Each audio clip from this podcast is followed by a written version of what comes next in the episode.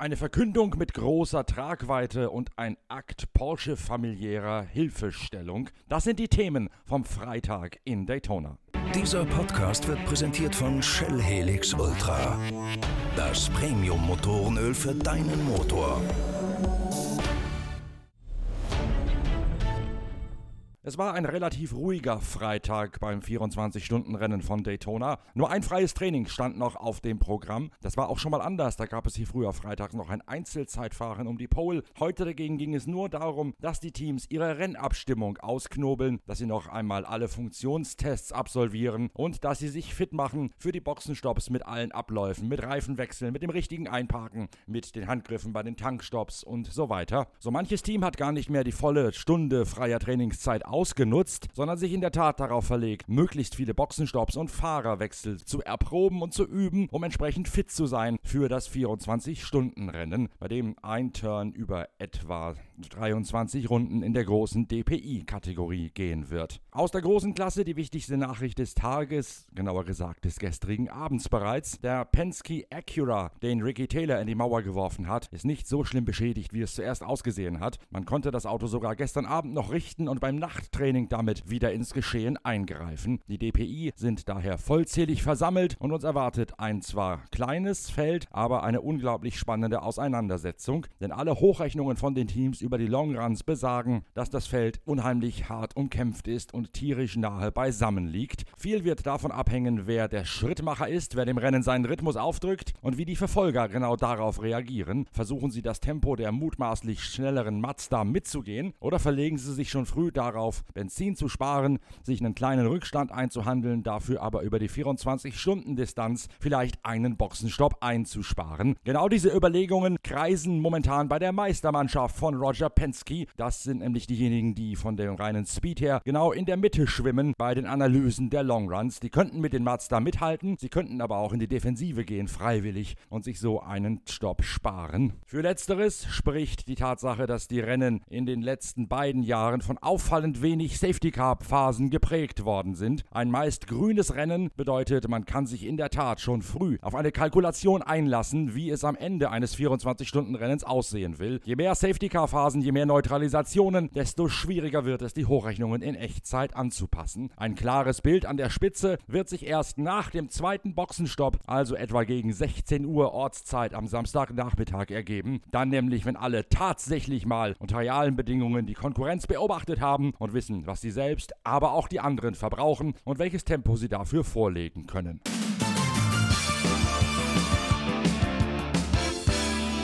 Eine der Hauptschlagzeilen des heutigen Tages natürlich die Verkündung, dass nun doch ein Zusammenschluss erfolgt zwischen den 24 Stunden von Le Mans mit der angegliederten Sportwagen WM und der IMSA-Serie in Nordamerika. Dazu sind heute die Eckdaten eines neuen Regelwerks bzw. einer neuen Absichtserklärung verkündet worden. Wenn ihr dazu mehr lesen möchtet, dann müsst ihr kurz rüberhoppeln auf unseren Blog auf der Internetseite pitwalk.de. Dort ist genau aufgedröselt, was man heute gesagt hat und was heute schon der Stand des Wissens ist. Das Reglement gibt es noch nicht, das wird erst in Sebring verkündet. Das gibt uns bei der Redaktion der Zeitschrift Pitwalk die nötige Muße zu recherchieren und mit der Ausgabe, die Ende Februar erscheint, eine große Analyse dessen zu veröffentlichen, was die neue Entwicklung für den Sportwagensport insgesamt und auch für die Teilnehmer bei den 24 Stunden von Le Mans bedeutet. Die Analyse ist bereits fast zu Ende recherchiert. Sie wird sicherlich eines der tragenden Themen, wenn nicht gar die Titelgeschichte der Februarausgabe von Pitwalk werden.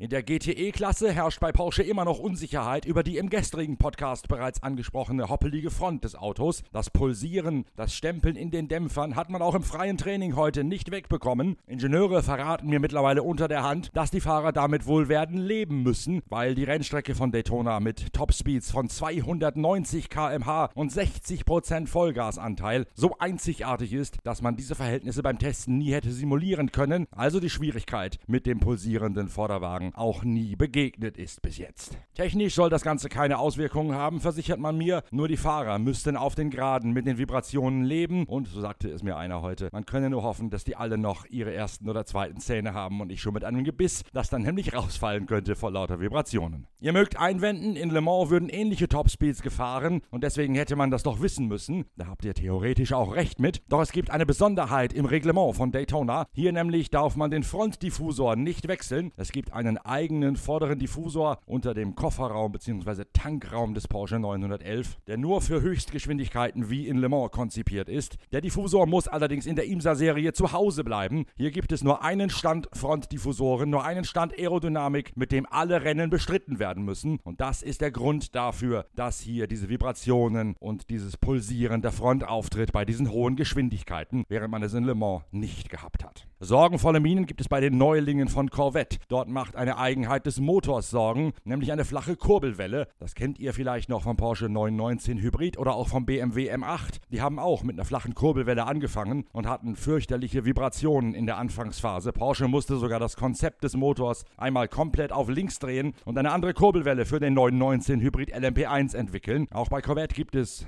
diese Vibrationen, sodass man sich Sorgen über die Zuverlässigkeit der neuen Mittelmotor Corvette macht. Man hat selten so oft die Mechaniker in den Motorraum hineinschauen und hineinkrabbeln sehen, wie an diesem Wochenende in der Box von Corvette. Deswegen ist es gut möglich, dass die Porsche 911 hier einen Gegner weniger haben und dass Corvette genau das zuteil wird, was alle GTE-Fabrikanten haben, die mit einem neuen Konzept ins Rennen gehen. Man braucht ein Lehrjahr, um alle Klippen zu umschiffen und um alle, alle Details zu verstehen. Genau darauf läuft läuft es bei Corvette momentan offenbar auch hinaus. Die BMW M8 finden sich in der GTE-Kategorie zwar nur auf den Startplätzen 5 und 6, Philipp Enger auf der fünften und John Edwards auf der sechsten Position. Trotzdem umgibt die Münchner eine Aura des stillen Zuversichtlichseins fürs Rennen. Sie haben über den Winter noch einmal neue Reifen entwickelt für den M8, die ein bisschen mehr auf Haltbarkeit ausgelegt sind, die das Auto über den Turn ein bisschen konstanter lassen sollen. Gleichzeitig überlegt man im Lager von BMW sehr genau, wann man in der Nacht mit runderneuerten, sogenannten gesketchten Reifen fahren oder wann man mit kompletten neuen Reifen ausrücken soll. Denn die ganz neuen Michelin-Reifen, die haben eine glasierte Oberfläche und diese Glasur, die braucht etwa eine Runde, bis sie abgefahren ist und bis die volle Haftkraft des Reifens deswegen entfacht werden kann. Mit runderneuerten Reifen, gebrauchten also, die einmal abgeschabt worden sind mit einem Spachtel, ist man dagegen sofort bei der Musik, wenn man die Reifen einmal auf Temperatur gebracht hat. Das ist in der IMSA-Serie ja ein Thema für sich, weil hier Reifenheizdecken verboten vertreten sind. Philipp Eng hat die Qualifikation im besseren der beiden M8 bestritten.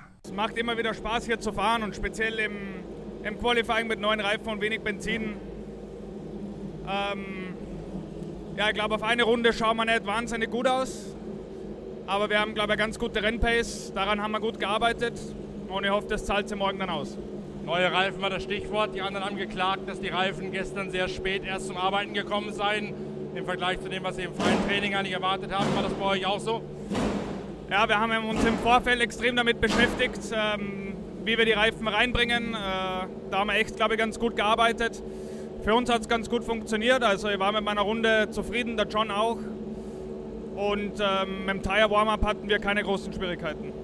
Das heißt, die Leistung vom Qualifying ist so, wie sie tatsächlich dasteht. Da ist nichts, keine Geschichte dahinter. Nein, also ich bin äh, wahrscheinlich sogar ein bisschen zu schnell gefahren, weil ich habe in der Bastop ein bisschen abgekürzt und dabei den Unterboden leicht kaputt gemacht. Also ich bin gefahren, als gäbe es keinen Morgen. Ähm, es hat natürlich keinen Einfluss auf den Rennverlauf, aber wenn du hier auf Pol stehst, ist es natürlich ein bisschen eine Prestigesache.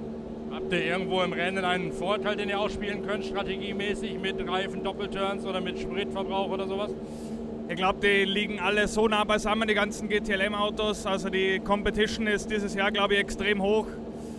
Äh, Porsche und Corvette mit dem neuen Auto, ähm, alle extrem hochkarätig besetzt. Also das wird alles andere als einfach.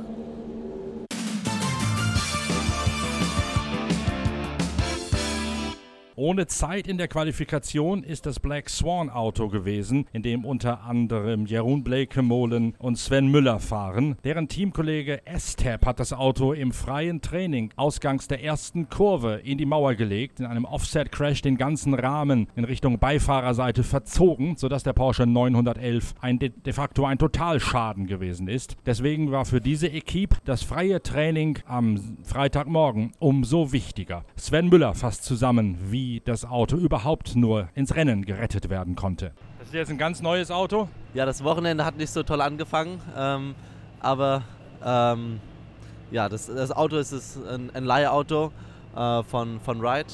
Das ist schön zu sehen, dass, dass die Porsche-Familie zusammenhält und äh, dass man auch anderen Teams hilft, äh, bei, bei so einem großen Rennen dann doch teilzunehmen, weil zwischenzeitlich haben wir echt gedacht, dass ja, das Rennen ist wirklich vorbei, bevor es überhaupt angefangen hat. Ähm, ja, gab viele Optionen und dann am, zum Schluss oder kurz vor Ende haben wir schon gedacht, nee, wir können das Rennen doch nicht fahren. Aber dann kam John Wright um die Ecke, hat gesagt, ihr könnt unser Auto haben und ja, super. Ja, vielen Dank nochmal an das Team. Und ähm, ja, unser Team hat dann die ganze Nacht das Auto umgebaut, weil IMSA viele Sensoren und die ganzen Kabelstränge eingebaut werden musste. Also da war viel Auto, äh, viel, viel Arbeit, um das Auto auf Vordermann zu bringen. Jetzt haben wir jetzt noch eine Stunde äh, vor dem Rennen, dass wir, dass wir das Auto checken können, noch ein bisschen Setup machen können und ähm, ja, müssen dann im Rennen von hinten starten. Aber das sollte in Amerika jetzt kein riesen äh, Nachteil sein. Wenn ein paar Gelbphasen kommen, kann man und man hat 24 Stunden, um äh, das Feld aufzuräumen. Haben wir gesehen, Porsche liegt jetzt ganz gut. Ähm, haben wir gestern Pole Position gefahren und dann hoffen wir, dass wir auch, auch so schnell sein können. War das Auto schon hier von Wright oder musste er das holen von seinem Teamsitz? Nee, das, das war im LKW. Äh, es war das Ersatzauto im LKW und äh, ja, von daher ging das dann relativ schnell dann. Relativ schnell. Man muss, glaube ich, hier Motor und Getriebe aus dem ursprünglichen Auto umbauen, oder? Genau, ja. Wir haben, wir haben unser Auto, unser Motor, unser Getriebe, die ganzen Verschleißteile haben wir bei uns im Auto einge eingebaut. Ähm, ja. Musst du dich erst noch eingrooven auf ein neues Chassis, auf eine neue Rohkarosse oder ist das egal? Nee, das ist egal. Also klar, ist, jedes Auto lässt sich auch immer so ein bisschen unterschiedlich fahren. Man kann nicht äh, wirklich das, äh, das Setup auf das Setup übertragen. Man braucht immer so eine kleine, kleine Feinabstimmung, aber äh, es ist ein Porsche. Äh, fahr die, ich fahre im Jahr ganz viele verschiedene Porsche, von daher bin ich das schon gewöhnt. Ebenfalls in der GTD-Klasse ist Mario Farnbacher mit einem Honda NSX unterwegs. Der ist allerdings nur auf Startposition 9 in der Klasse. Matt McMurray hat die Trainingszeit gefahren. Mario Farnbacher, der auch die interkontinentale GT-Challenge mit einem NSX fahren wird, macht sich trotzdem nicht allzu große Sorgen, als er erklärt, wie die Qualifikation gelaufen sei. Äh, ja, war gut. Ich meine, das 24-Stunden-Rennen ist nie äh, Qualifying entscheidend hier. Also wir wissen von der Vergangenheit, dass dass äh, die Startposition so unrelevant ist. Äh, du kannst sogar zwei Runden äh, hinterher sein bis zum Schluss und kannst, äh, ich rede schon mit Englisch und Deutsch, kannst immer noch äh, das Rennen gewinnen. Ähm, mit, mit, speziell dieses Setup, was IMSA quasi uns zur Verfügung stellt, um die, die Runden wieder zurückzugewinnen, ist es eine super Plattform in der Hinsicht, weil das Rennen eigentlich nie entschieden ist. Man hat immer klappt das immer noch? Entschuldigung, klappt das immer noch? Denn die letzten Jahre und Rennen waren ja doch eher weniger Gelbphasen. Es stimmt, aber wir haben jetzt dieses Jahr wieder mehr Gentleman-Fahrer in der LMP2-Klasse und ich denke, da wird sich vielleicht die eine oder andere Gelbphase mehr entwickeln. Äh, letztes Jahr hatten wir ja den, den krassen Regen, sagen wir es mal so. Äh, der bleibt dieses Jahr aus, aber ähm, das ist auf jeden Fall noch eine Karte, wo wir mit drauf setzen. Und das fließt natürlich auch in die Strategie mit ein. Das heißt, diesen Pass-Around, den setzt ihr auch bewusst schon in eure taktischen Überlegungen mit ein? Äh, nicht unbedingt. Also wir versuchen schon auf der, an der Lead Lab zu bleiben, aber was ich damit sagen wollte, dass man, wenn man, wenn man eine Runde hinterher ist oder zwei Runden hinterher ist, dann hat, hat man immer noch eine Möglichkeit zu gewinnen. Das ist, äh, ich glaube 2017 hat es der Porsche damals bewiesen. Und äh, ja, man darf niemals aufgeben, das ist der Punkt. Und äh, das macht trotzdem aber auch diese, diese Plattform, was IMSA immer bietet mit diesen Pass-Arounds super, super attraktiv, dass man immer gewinnen kann. Wie funktioniert dieser Pass-Around genau? Prinzipiell, wenn äh, der Class, der Class Leader hinter mir jetzt sein sollte und der Safety Car vor mir, dann darf ich, wenn der Pass-Around ausgerufen wird, der Safety Car überholen und darf quasi hinter dem Feld wieder aufschließen. Ähm, ja, prinzipiell kann man dadurch dann die Runden wieder zurückgewinnen und äh, ja. das heißt, du gewinnst quasi eine sieben Achtel Runde sozusagen. Zum Beispiel, ja. Und wann sieht man das? Immer wenn es sein muss. Oder gibt es irgendwelche Methoden, wo man sagt, man opfert zum Beispiel mal einen, einen Reifenwechselstopp, weil man antizipiert, es könnte gleich eine Gelbphase geben? Man kann, aber prinzipiell treffe ich die Entscheidung nicht. Das wird quasi von unseren Strategisten oder von unseren Leuten am Kommandostand alles entschieden. Also ich habe da wirklich keinen, keinen, äh, keinen wirklichen Überblick als Fahrer, weil man, man sieht wirklich schlecht, wer hinter einem ist. Oder man kann es zumindest schlecht abschätzen, weil viele Autos schauen gleich aus. Äh, manchmal kann man ein paar Farben erkennen, aber es ist trotzdem äh, nicht so leicht. Wir verlassen uns da mehr oder weniger auf die Strategisten, weil die sind mit der ganzen Technologie, was wir heute haben, mit welche Autos hinter uns sind und wo wer wo ist und äh, der bekommt die Anweisung, fahr jetzt los, überhole Safety Car oder bleib da, wo du bist oder, oder komm in die Boxengasse und je nachdem wird das Ganze dann entschieden. Die Strecke hier ist ja reichlich einzigartig mit 60% Vollgasanteil, zumindest bei den GTLM wird bei euch ja sehr ähnlich sein. Kann man quantifizieren, wo welches Auto in eurer Klasse speziell Stärken und Schwächen hat auf dieser Strecke? Das ist immer schwierig zu sagen. Äh, ich habe also in der Hinsicht, weil im Rennen wird mehr oder weniger das ganze Potenzial von allen Autos mehr, mehr oder weniger gezeigt, was dann quasi in den, äh, in den freien Trainings bzw. in der Raw dann immer ein bisschen vermieden wird äh, zu, zu zeigen, äh, von, von allen Herstellern mehr oder weniger. Und äh, ja, das ist ist schwierig, eine Übersicht dahin, darüber zu bekommen, aber äh, prinzipiell versucht man immer einen Draft oder irgendwas mitzubekommen im Rennen und da sich vielleicht mitzuhalten, auch wenn man ein bisschen langsamer ist auf der Geraden zum Beispiel. Die GTE fahren mit dem flachsten Flügel, den es gibt, also quasi mit Avus-Abstimmung. Ist das bei euch genauso?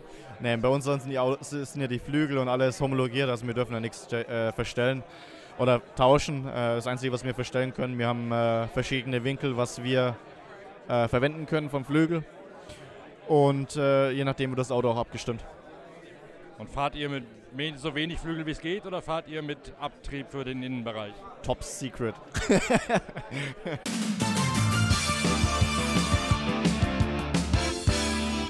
So viel vom Freitag vor dem 24-Stunden-Rennen von Daytona. Alle Hintergründe, alle News zum neuen Reglement und zur Entwicklung der Allianz zwischen IMSA und ACO stehen einerseits im Blog auf pitwalk.de und werden dann am 28. Februar in der Printausgabe der Zeitschrift Pitwalk genau ausgearbeitet. Natürlich gibt es weit vorher schon die nächsten Podcasts, nämlich bereits am Samstag, spätestens mit einem ersten Update während des 24-Stunden-Rennens. Da freue ich mich jetzt schon drauf, denn das wird wahrscheinlich in allen Kategorien wieder eine ziemlich eigentliche Schlacht werden. Und ich werde sie natürlich vor Ort für euch verfolgen und so oft und so gut es geht aufarbeiten mit Originaltönen direkt aus dem Fahrerlager. Wir hören uns am Samstag wieder mit den ersten Updates des 24-Stunden-Marathons in Florida. Bis dahin, tschüss, danke fürs Zuhören, euer Norbert Okenga.